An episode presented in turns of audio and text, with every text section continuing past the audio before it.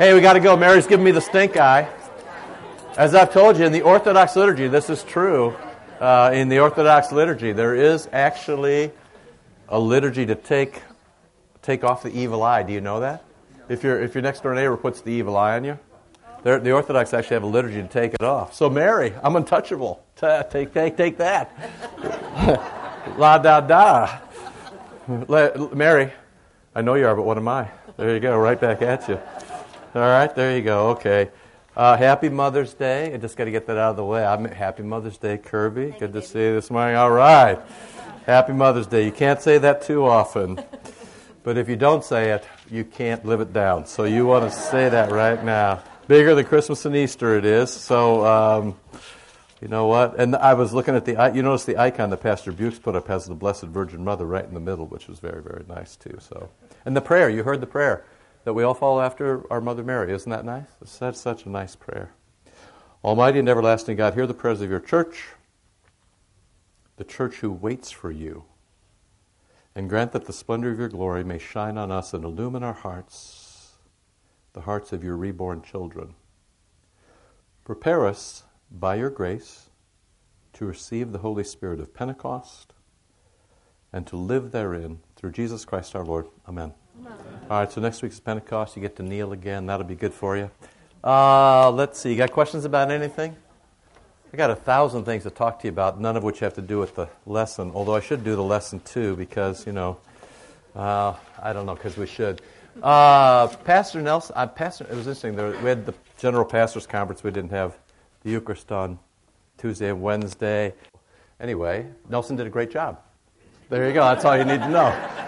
Just kind of clip that out there, Mary, and make that work better, okay? Um, so, so anyway, um, we got a new vicar assigned.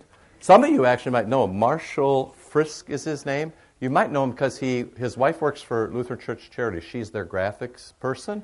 And they were members in Carol Stream. So weird. This hardly ever happens that you go back where you know people. So uh, everybody is giving him a good report. I'm sure it'll be just like the other folks. Uh, young family, two kids, I think three and one, four and two, something like that. So there'll be some flip over Old Vic, New Vic. Um, Old Vic is doing a great job. Well played. You've had a great year. We should say it out loud. Last Bible study, at least for me. But we're very glad to have you. But don't short time me, okay? You got to go all the way to July 1. There's a lot to do. all right? Just, just letting you know, right? Because you need the law and the gospel, buddy, despite what I said about pastoral care. You know what I'm saying to you? Okay, good. Uh, anyway, Old Vic, New Vic, everything's good. Voters meeting coming up at this very time slot the next two weeks. It should be fun. Remember, please, to come and just kind of listen. Uh, next week, I think, is primarily information. One of those two has Gretchen Shields' call on it, um, election of officers, budget. The interesting thing about, you know, it's just so interesting about St. John. Um, all the ramifications of being younger, which is like being poorer in some ways. So you're going to notice some things like, you know, our expenses are our, our giving is more evenly distributed. That's probably good. Uh, there's not as many big givers. That's probably bad. Um, you know, we, we sort of we don't spend to the budget. We spend to the revenue stream. So we keep the ink black. It's very interesting though. What's happened is there's a lot of people 55 and above who are starting to retire who have done very well, who are very faithful givers. And you know, so that means a couple of retirements can influence the budget is like you know 1.6 million plus or minus $100,000. I can't quite remember, but one you know that means one or two or three or four givers can influence our. You know, somebody retires and moves to Florida who's a good giver.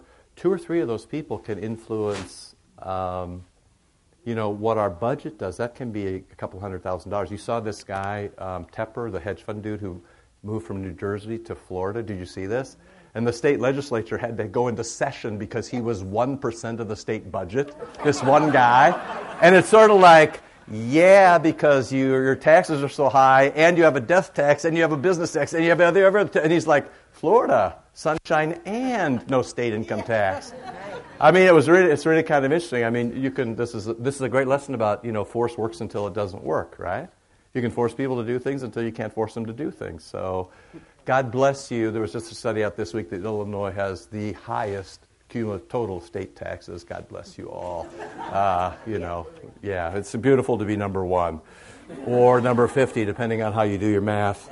Um, hey, ball game uh, June 17th. You should probably start signing up, buying tickets. John Crow would be the guy. Aaron Zeller would know about it too. Remember, we bought the deck above the Cougars thing. Same as last year. So get tickets. If um, it sold out last year, it'll probably sell out this year. Uh, obviously, we buy all the tickets up front, so we'd like to not go on the hook for 100 or whatever tickets that are. But anyway, all of that stuff, okay? So, questions about anything? You all good? All right, so we're just going to kind of finish up by reading through chapter 13 of Hebrews. If you have a Bible, open up chapter 13. What can be. Sorry? Give some money to CareNet, and that's the reason you are here, because I'm old and I forget stuff. If you put some money in there, you know, you had the baby bottles. Are the baby bottles all back in? If you got, can you still get a baby bottle? Like, say somebody wanted to go home and like stick a million dollars in a baby bottle. That would still be possible. So grab a baby bottle, put a million dollars in it, and bring it back. Only one lottery winner in New Jersey. Yeah, right. 427 million. What is 10% of that? So um, yeah, no, you're sad, but it is what it is. I, I would love to win the lottery because I simply like to say to the president of the Missouri Synod, hey, if you want it, I mean, if you think it's okay, but if you don't, on principle, I give it to the Salvation Army, I suppose, if that's what you really want. That's just being sassy. Okay, so um, so here's the thing: you get to the end of Hebrews, and you say to yourself, you know, now there's a bunch of stuff where, and this happens often in the epistles, they start to fire things at you, and it can, if you if you're not paying attention, it can feel like do this, do that, do this, do that, do this, do that. On the other hand, I would suggest to you that this is the great disagreement with many of the guys who I had in, in seminary. Um, often they would say, you know, you don't need to prescribe good works for people. You just tell them that Jesus loves them and it's all going to work out. You know, that depends a ton on your goodwill and creativity, right? Because what happens is people are just like, ah, oh, Jesus loves me. It's all just going to work out. I think I'll have another martini. You know, that's not exactly how it kind of works out. And you can see that it doesn't work out that way in many of the epistles where you get to the end and they seem to give you this rapid fire list of things you ought to be doing. Now, if you grow up as a Lutheran with pastors always doing this to you, this is where you know you're going to curl up in a ball like you're you know a wet dog and your owner's coming at you with a newspaper. However, if you actually sort of understand all that we've talked about, that Jesus is the one and Jesus is your mediator and you've got a new altar and life is good and he's made a sacrifice and your minority status in the world, but it's all going to work out and we're going to be different. We're going to be different. It doesn't matter what anybody else does. This is who we are. One of the great joys that will come to us of being minority staff. It's great, man. Bill de Blasio, New York, did you see this? Chick fil A expanded. I mean, Chick fil A, it's this, you know, this Christian juggernaut of fried chicken that people can't stop. So all the far left wing politicians, you know, and I, this isn't a left wing or right wing comment. This is just like being consistent and don't beat up on people for no good reason. They expanded and had another big store, I think, in Manhattan. So the mayor of New York says, don't eat there because those Christians aren't for gay marriage. And so don't eat there. And to, of course, what is the one thing that I want to say to Uncle Bill if I see him? I just want to say, just want to know if you said the same thing about the Muslims and the Orthodox Jews, who you need to run New York City, by the way. I'm just, just curious. Why do you pick the Christians out to beat up on them? Why don't you just say, why don't you lead with, the Orthodox Jews who hold my coalition together, and the Muslims who have privileged status in many places right now, and then the Christians who we really don't like. Why don't we just say, I'm off pastrami at all Jewish delis in New York? Why doesn't he say that? I want to hear him say it. Just to be fair. Because otherwise I feel like a persecuted class when I don't want to feel that way. God bless America. Okay, so here we go. I mean, but the, one of the great things about minority status will be, you know, when you start to say things like, this is how God created us. Or just a really simple thing like you have to choose in your life whether you think human beings are good or bad. And that just, just naturally good or bad. Are human beings naturally good or naturally bad? You have to choose. The scripture is very clear about old Adam, original sin. We're naturally bad. We're in darkness. We can't see. We can't think. We can't feel. That makes a huge difference on how you live your life. Because if you think that people are naturally sinful, then you say, whoa, their ideas aren't going to be very good and they're going to love the wrong things and they're going to have all these behaviors that were, maybe are not good. So, but if you think they're naturally good, you just sort of wait for people to get better. Well, read history, okay? Because there's never been any place where it got better. It always, right? Now, the cool thing will be, you know, if we don't all get, you know, uh, you know, burned alive, the cool thing will be that we will say, at some point, you'll be a sought after class because at some point, the pain will be too great in other places. I read the great article. I know I, I know I keep you awake at night with this. I read this. I, I read uh, an article this week with the title "Sex is boring. Now what?" Right? Which is really an interesting. Now, if you just think about that, that's a very interesting thing given the current culture, which is highly sexualized in every direction. So, what's the next thing?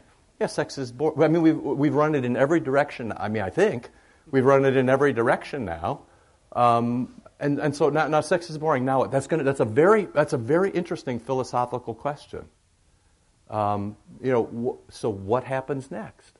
And in some ways, you know, the church is the answer to the question, which is you're not just, you're, you're not just engaged by the unbridled expression of your passions.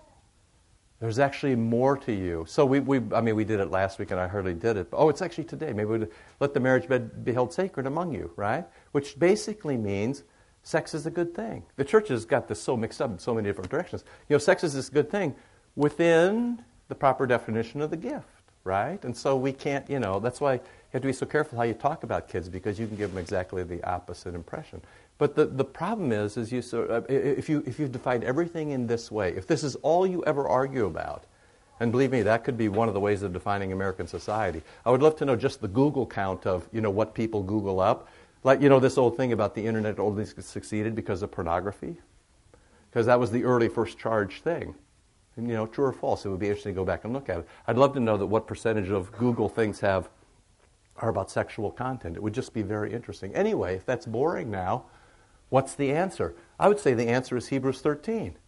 If you have a group of people who live in this way, now you're going to have to live it actually, you can't just talk about it.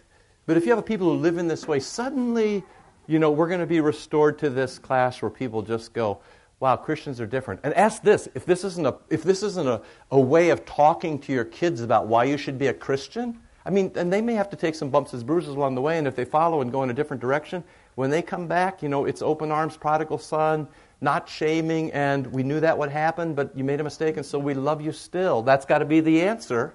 It can't be the, I told you so, and what the heck is wrong with you, right?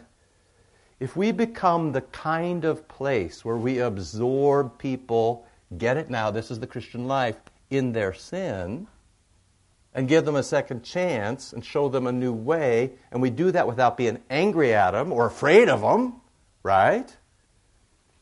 The church will be this oasis in a world that is going straight to hell. But we already knew that because we just had Ascension Day. And Jesus says, Hey, oh, I wish I had it. Do you have that Onion article? Oh, the, I was going to print it for you. I was going to print it for you and put it in the bulletin. I said, hey, do you think this would be, um, uh, uh do you think this would be a good, uh, a, a, good thing? Kirby said, humor is dangerous. but the Onion, did anybody see it? Jesus, Jesus has a, Jesus tests a soft return you know, comes back temporarily to see whether or not people are right. What is it? In test mark. Jesus comes back in test markets to see if the second coming will work. Yeah, see, only half of you are laughing. That's the reason it wasn't a margin comment. But if you don't get your news from the onion, I don't know where you're going to get it, okay? Come on, that is funny. Somebody's thinking, right? Jesus in test markets with a soft return. Okay, um, Hebrews 13 4. I'm shooting through the end of what I did last time, but then all the way through to the next thing. But now, hear, hear every one of these as gift, gift, gift, gift, gift, gift, gift. Right? Or this is who the church is, this is who the church is, this is really good. This is what happens when you get forgiven. This is when Jesus does it all. This is what it's like when you have a community. This is what it's like when God chooses you and gives you a resurrected life. This is what it's like. No matter what everybody else is doing, this is what it's like. Okay, so you get the, this is your big finish. Okay? So um, keep the marriage bed precious, 13.4, or honor it in all respects. So in the ancient world, you know, people could take or leave marriage in many ways. And you remember, you know, just kind of think Roman Empire stuff.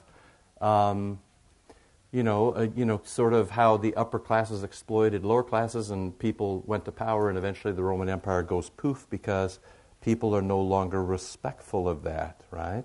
And this note, um, there's a Kleinig has a long thing about how sex is actually ritually clean in the Old Testament, and that's born into the New Testament. So, you know, kind of your whole how you think about sex and you know, you know what you're. But there is a point at the Easter Vigil where you actually take the can- paschal candle in some traditions and plunge it into the font.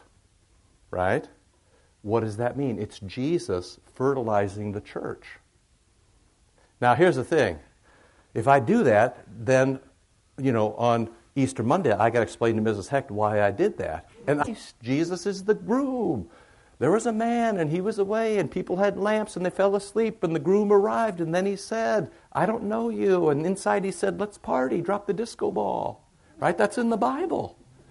So, um, you know, this whole notion, yeah, paraphrased, yes, right. But I mean, uh, you know, it's roughly in the Bible, you know. As I've given you, this is last time, so if you didn't grab last time, so you didn't have it, I'm just finishing up. But what I've given you is kind of the paraphrased notion, right?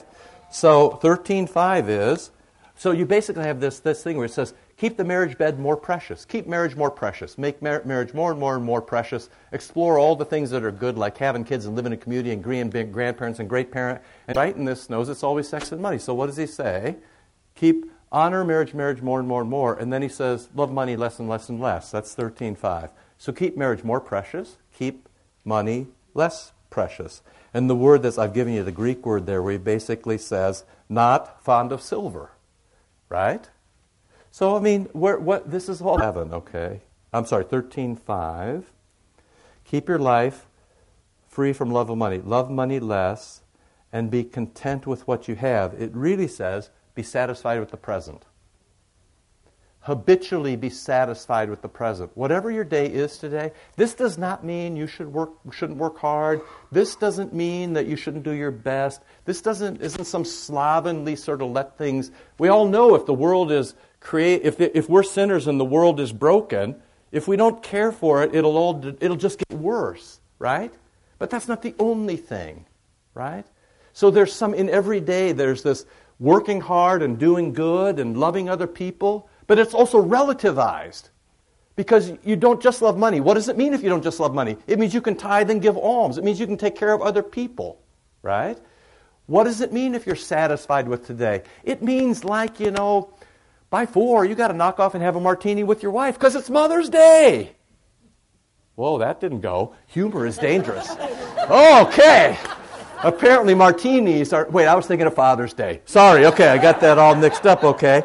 So, your habit, reminder there that what does the Lord do in his spare time? He smashes idols. When he's not praying for you, he's busy smashing idols. If you have idols, it can be your job, it can be your kids, it can be achievement, it can be money, it can be anything. Forward in confidence. Okay, now I'm at number one. There's 17 minutes left. We can do it. Okay? So I'm at number seven, one, number one. Look at this, man. Now, this is where everybody gets nervous, and I'm surprised any of you actually came to Bible study. Number, verse 7 probably is translated, remember your leaders. Here's the more literal translation, or more, more pastors bear whatever responsibility they bear for that. You know, okay, um, we confess that. But, but here's the thing. This doesn't sound like you. This is no different. I mean, ooh, I'm going, this is going beyond humor to danger zone. This is no different than saying, do something nice for your mother today. How is your church going to work unless you remember? And as you know, in Hebrew and in Greek, this notion of memory isn't just thinking about something. That cuts your body and that cuts your body and your mind in half. No, this is like you're sitting around thinking, you should be thinking, what can I do today for my mother? Right? Doesn't matter what your relationship's like, it's Mother's Day. But it's also do something nice for the leader who preaches the, the Word of God to you. So this is a, it's fairly self explicit, okay? Now here's the thing. Just in case you thought, um, you're on the hook and I'm off the hook, turn the page. Because this is, in some ways, if I take this the wrong way, I'm not going to be able to live with this. So do something nice for your pastors, and then this imitate your pastor's faith. Now, uh, I should tell them the car story. No, that was I should tell them the car story, the Newton, the shop and car story. I'll tell you a story about Kirby. Think about something else. This is my, this is my, this might, this could work for you. Just think about something else. I, know, I know you don't, but you will as soon as I say it. So, you know, like, so we got a minivan with 212,000 miles in it. You know, I have a deal with Rich Ren. This is great. Wherever it breaks down, Rich is like pastor to me. I said, Rich, I got 212,000 miles. He said, when it breaks down, he said, just have it towed to my place and I will take care of it. this is great. So like I took her to CarMax. I'm like, just sit in a bunch of cars. And um, I said, just sit in a bunch of cars and find I like. So she jumps in the car. She's like, I like this car. And I said, well, you can't have that car. And she I said, why can't you have that car? I said, because I'm a pastor. She said, why can't I have this car because you're a pastor? I said, because that car's a Lexus. And if you pull up in a Lexus to church, you're going to blow up the voters' meeting, right? I'm like, you can't drive a. So, I mean, if you want to give Kirby absolution and says she can drive a Lexus with 50,000 miles, then it's okay with you. But I'm just like. It was a used Lexus. Okay, okay, it was a used Lexus. but the thing is, is it's just like uh, the, the best line was, "What's a Lexus?" I'm like, my baby. So so pure heart, right? On Mother's Day. But see, this is the thing. I mean, my whole life, you know, and I think the other guys too, although they're better at it than I am. Maybe I'm just more paranoid. I'm like, I'm saying to my kids and to my wife, hey, we can't do that, we can't do that, we can't go there, we can't do this, we can't. Because why? Because we don't want to give offense to you. And maybe there'll be a day when that doesn't matter. I also don't want to be, you know, the time and, I mean, sex and money, right? So, you know, the pastor who, like, you know, pulls up in the gold plated Cadillac and then that's a mark of Jesus loves me, right? And you're just kind of going, you got to be kidding me. But, I mean, the point of this is, is it's very, di- one of the great gifts that you give to me I, and I don't think many pastors have this, and I see especially given to the young guys. You give them a lot of space. Like you let them be natural. I'm especially astounded here by how good young parents are to the young pastors, right? Because, because their kids, what happens is when their kids misbehave, you'll just kind of go, that's kids. Now, part of that is because we sort of have this broader understanding that that's kids, right? I mean, we've all agreed that's kids that we're going to live with them. Why? because we want the kids to be here. Make sense? I mean, it's a remarkable thing. So I read this maybe completely, you know, you might say this, imitate your pastors, and of course this means only when the pastor does something good, right? Of course it means that. You know, I read this as, I read it to pay attention to my life, right?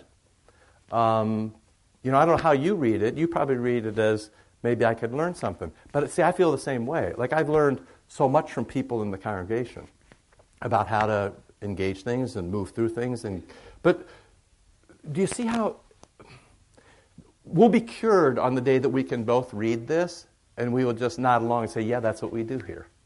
And we're so, so close to that so often. And it's so nice, right? It's just such a nice thing. So I, I, hope when you read this, you know, you kind of read this. I read this with some kind of great joy. Like, remember your leaders, those who spoke the word of God to you. Consider the outcome of their life and imitate their faith. And then see the next line ups the ante. Because why? Because Jesus is the same yesterday and today and today. So uh, yesterday, tomorrow, and today. So what's the so what's the thing that you're supposed to imitate? So I'm supposed to imitate Jesus, who is perfect every day since the beginning of time and will be forever. It's a fairly high bar. Okay. So, so I'm Jesus here, and I'm supposed to imitate Jesus, and you're supposed to imitate me. Now, now here's the thing: you're imitating me when, I just want to be clear, when I'm imitating Jesus. Like not the other times, okay? like not the other times. Uh, well, so, so try to hear this in this, this, this joyful sort of way of this is how the church works, and we're all going to help each other get there. And, you know, when we get over the line, we're going to nod along. We're just going to, sometimes it's a no call, sometimes we just play on. I just, it's nice, it's a very kind of happy thing um, that we've got here.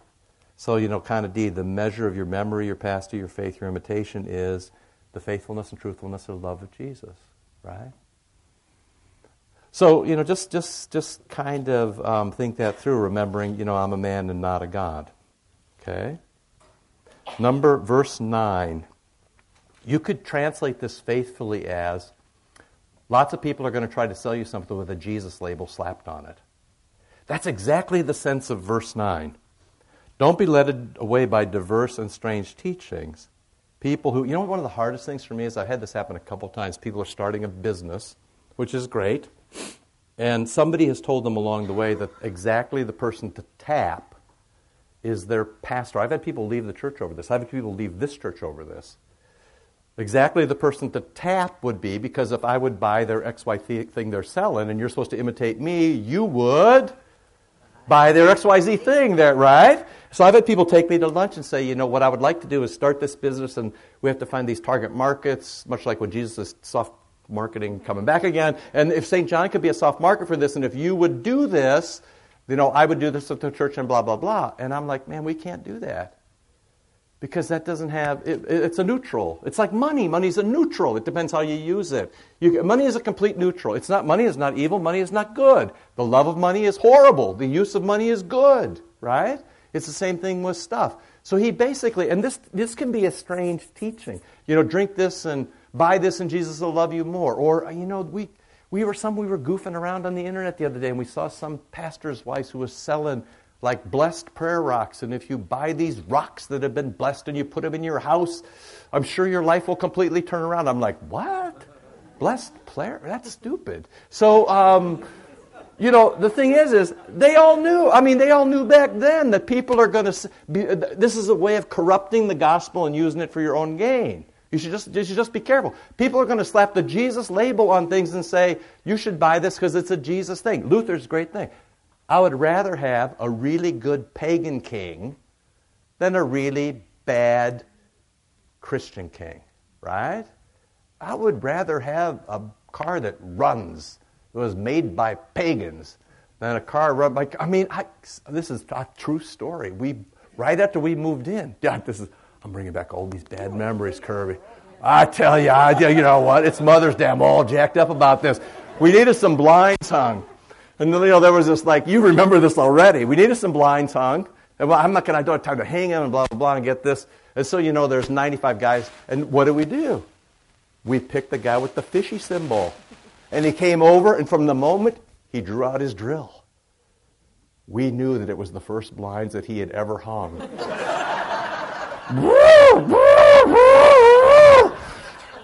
and like, and then when like the casing around the windows is all split and the drills are out and the shades. Did you know that if you hang shades on an angle, they don't come down? Did you know that? I mean, you can pull them out if you want, but you know what? You still got the kid next door looking at you right through that. Hey, but he had the fishy symbol, right? I should have said to him, Sinner! Hebrews 13, verse 9. You slapped a Jesus symbol right on top of you. You never did shades before, and I don't know what you're doing here. All right, so just extend that to every other thing in your life. Just try to think it all the way through. All right?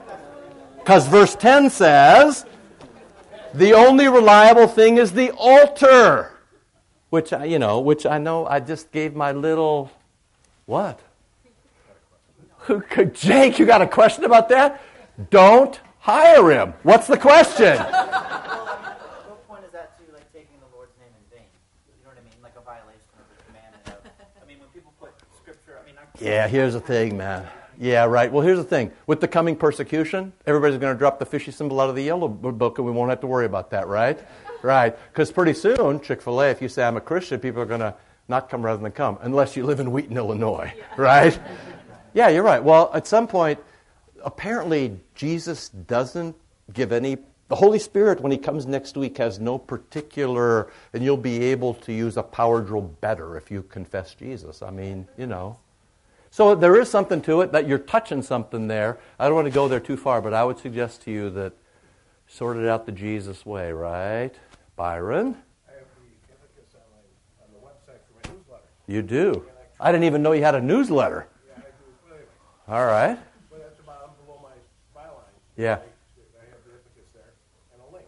And so if people want to know what the is, they click on the and I can track it. And about every other newsletter, two or three people check out what the epithets is. Good. So it's the way you got to be careful because you're now setting a standard that they expect. Welcome to my life. Exactly right. No, I'm being serious, right? So that's the way to put it on. If you're if you're willing to Steve Chester's truck, right? Come on, that's all I got to tell you. If you've seen Steve Chester's truck, that's where you want to get your car fixed. I'm just, you know, right? So no, he's got the proverb where it says, "Better to do a good job, not love money, than to love money and not do a good job," or something like that. That's the rough translation, okay? But that's, I mean, right? So, you, yeah, I mean, it's a great observation, which is you tick your life up to another, another level. If you're willing to endure that, but for me, that would mean that the guy would come back, take all the casing off, put it up, restain it, and hire somebody else to put my shades up, right? Which is not the offer he made us. I'm just saying to you, okay?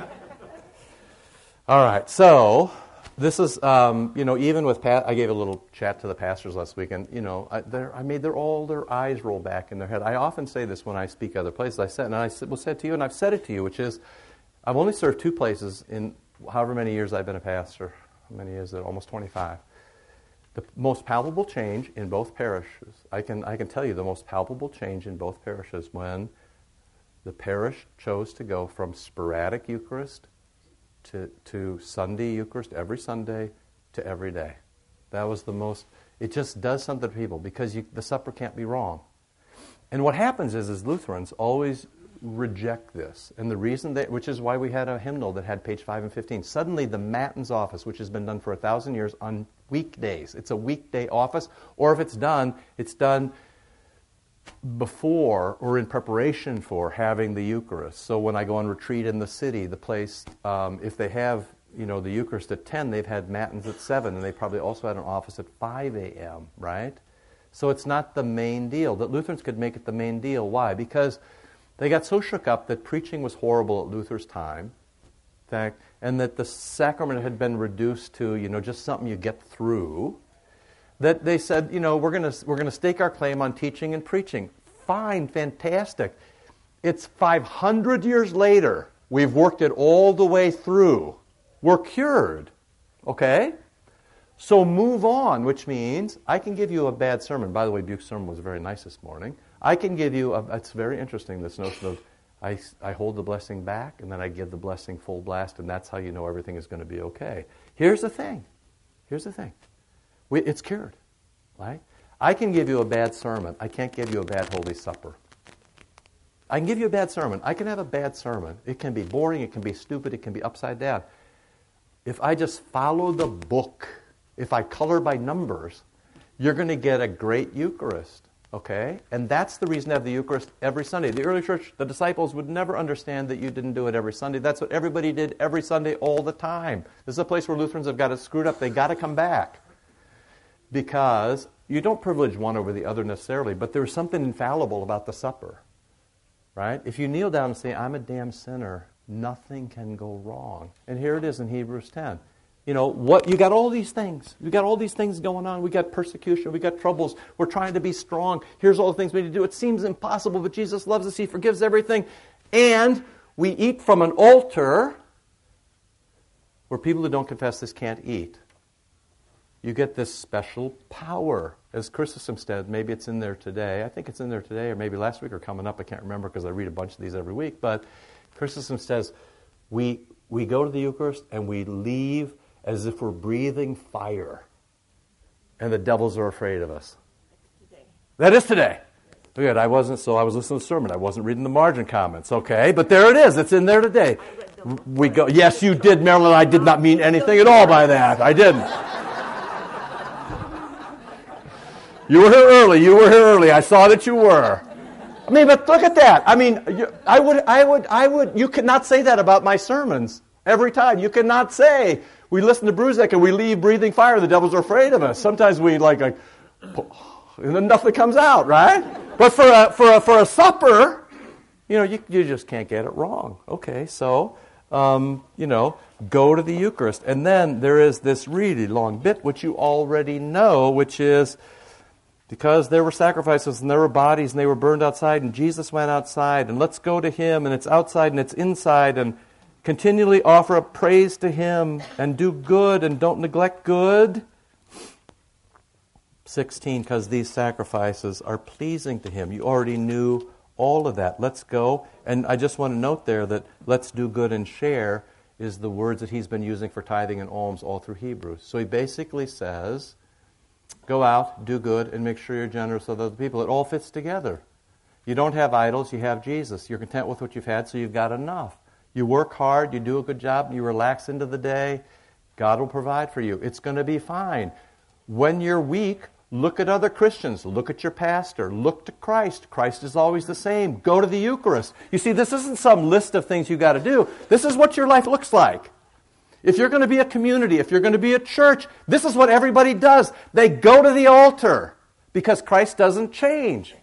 Your pastor can fail you. Your congregation can fail you. Your wife, your husband, your kids, they can all fail you. What doesn't fail you is go to the altar, which is why we have the Eucharist every time. This is just, it's just impossible to get this wrong. And then I just want to add this too. And, you know, next time you get a pastor, you should think about this. Um, obey your leaders and submit to them. They have to keep watch over you, they have to give account to God for everything. I, it's really interesting. I have to give account to God, for example, for every person I've ever communed. Or I have to give account to God for every person that I've ever heard confession from and pronounced absolution to. I mean, that sort of relativizes this notion that anybody can do anything anytime they want. Um, part of being a pastor is, you know, my experience at the pearly gates is going to be different from yours because any Eucharist I've celebrated, any confession I've heard, any prayer I've left unsaid, I have to answer for. This is why I hope there's purgatory and I welcome it. I also hope it's over instantaneously. Because those Catholic commercials where you're sitting around watching your sins go by, that gives me the heebies and the jeebies, right? Because if we all have to sit and watch all the bad things we did, I mean, but this whole notion of 1 Corinthians, beginning of 1 Corinthians, where you're cleansed and whatever good goes with you and everybody rejoices in it. Norm, you know, you're back. It's great, right? So, um, obey your leaders and submit to them. Um, did I translate that? Yield to them. By the way, just the force, of, just so that you know here, the Greek, the Greek has different. Um, it's not just active and passive. They have a middle tense. Okay, as easy as I can say this, active is when you do something. Passive is when somebody does something to you. So, you know, active, active is I'm running. Passive as somebody touches you. It's done to you. But there's this middle form of the Greek, and the middle form means you've come to this willingly, or in this case at least, you kind of thought it over and you agree with that. So basically, what he's saying to you is obey your, it doesn't come in English very well, but obey your passion and submit to them. There's a, it relativizes it a couple ways. One is this is like, he's basically saying, this is what you agreed to, this is what you were convinced of. It's hard sometimes, but go ahead and do it because this is what's good for you and good for them, and this is what you agreed to, and this is what you got in your baptism, this is what you got at the altar, and this is how Christians live. That's all bundled up in there. So it is not my job. This is like when somebody doesn't come to church and then they get mad at me. Right? It's not my job to come to church for other people. I mean, my job is to have church. My job is to be at the altar. My job is not to make other people. If somebody doesn't come to church, hey, it's not my fault. It could be my fault if I'm a complete jerk. I mean, I could put. But I mean, in general, if you follow the book, right? So, and then the interesting thing is if you just keep pushing that where it says, I need to keep watch over you, you know what that's actually talking about? It's actually talking about that your pastor's job is to pray for you. If you go back and look at where this verb is used in other places in the scripture, I gave you a couple of them, Daniel, including Daniel 9, where Daniel just pours himself out for this whole chapter.